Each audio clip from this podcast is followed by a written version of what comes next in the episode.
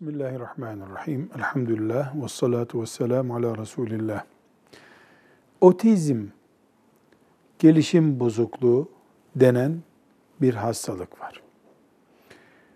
Bu hastalıkla yaşayan bir çocuğa karşı ne yapılmalı? Ya da onun dini vecibeleri hakkında durum nedir?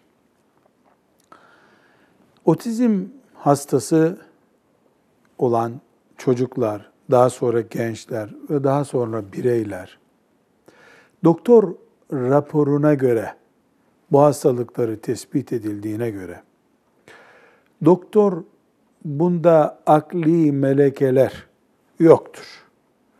Akıllı bir insan, reşit bir insan denemez bunun için diyorsa bu kalemin kendisinden kaldırıldığı bir insandır. Mükellef değildir. Onun velisi, annesi, babası, vasisi kimse Allah rızası için sevabını Allah'tan umarak onunla ilgilenirler. Güzel hizmetini yaparlar. Hayır. Otizm hastası genç, birey, akıl nimetinden yoksun değil denecek bir düzeyde ise namaz, oruç, hac gibi ibadetlerden sorumlu olur. Namazı, orucu kendi çapında tutar, haccı bir başkasını yerine vekil göndererek ifa eder.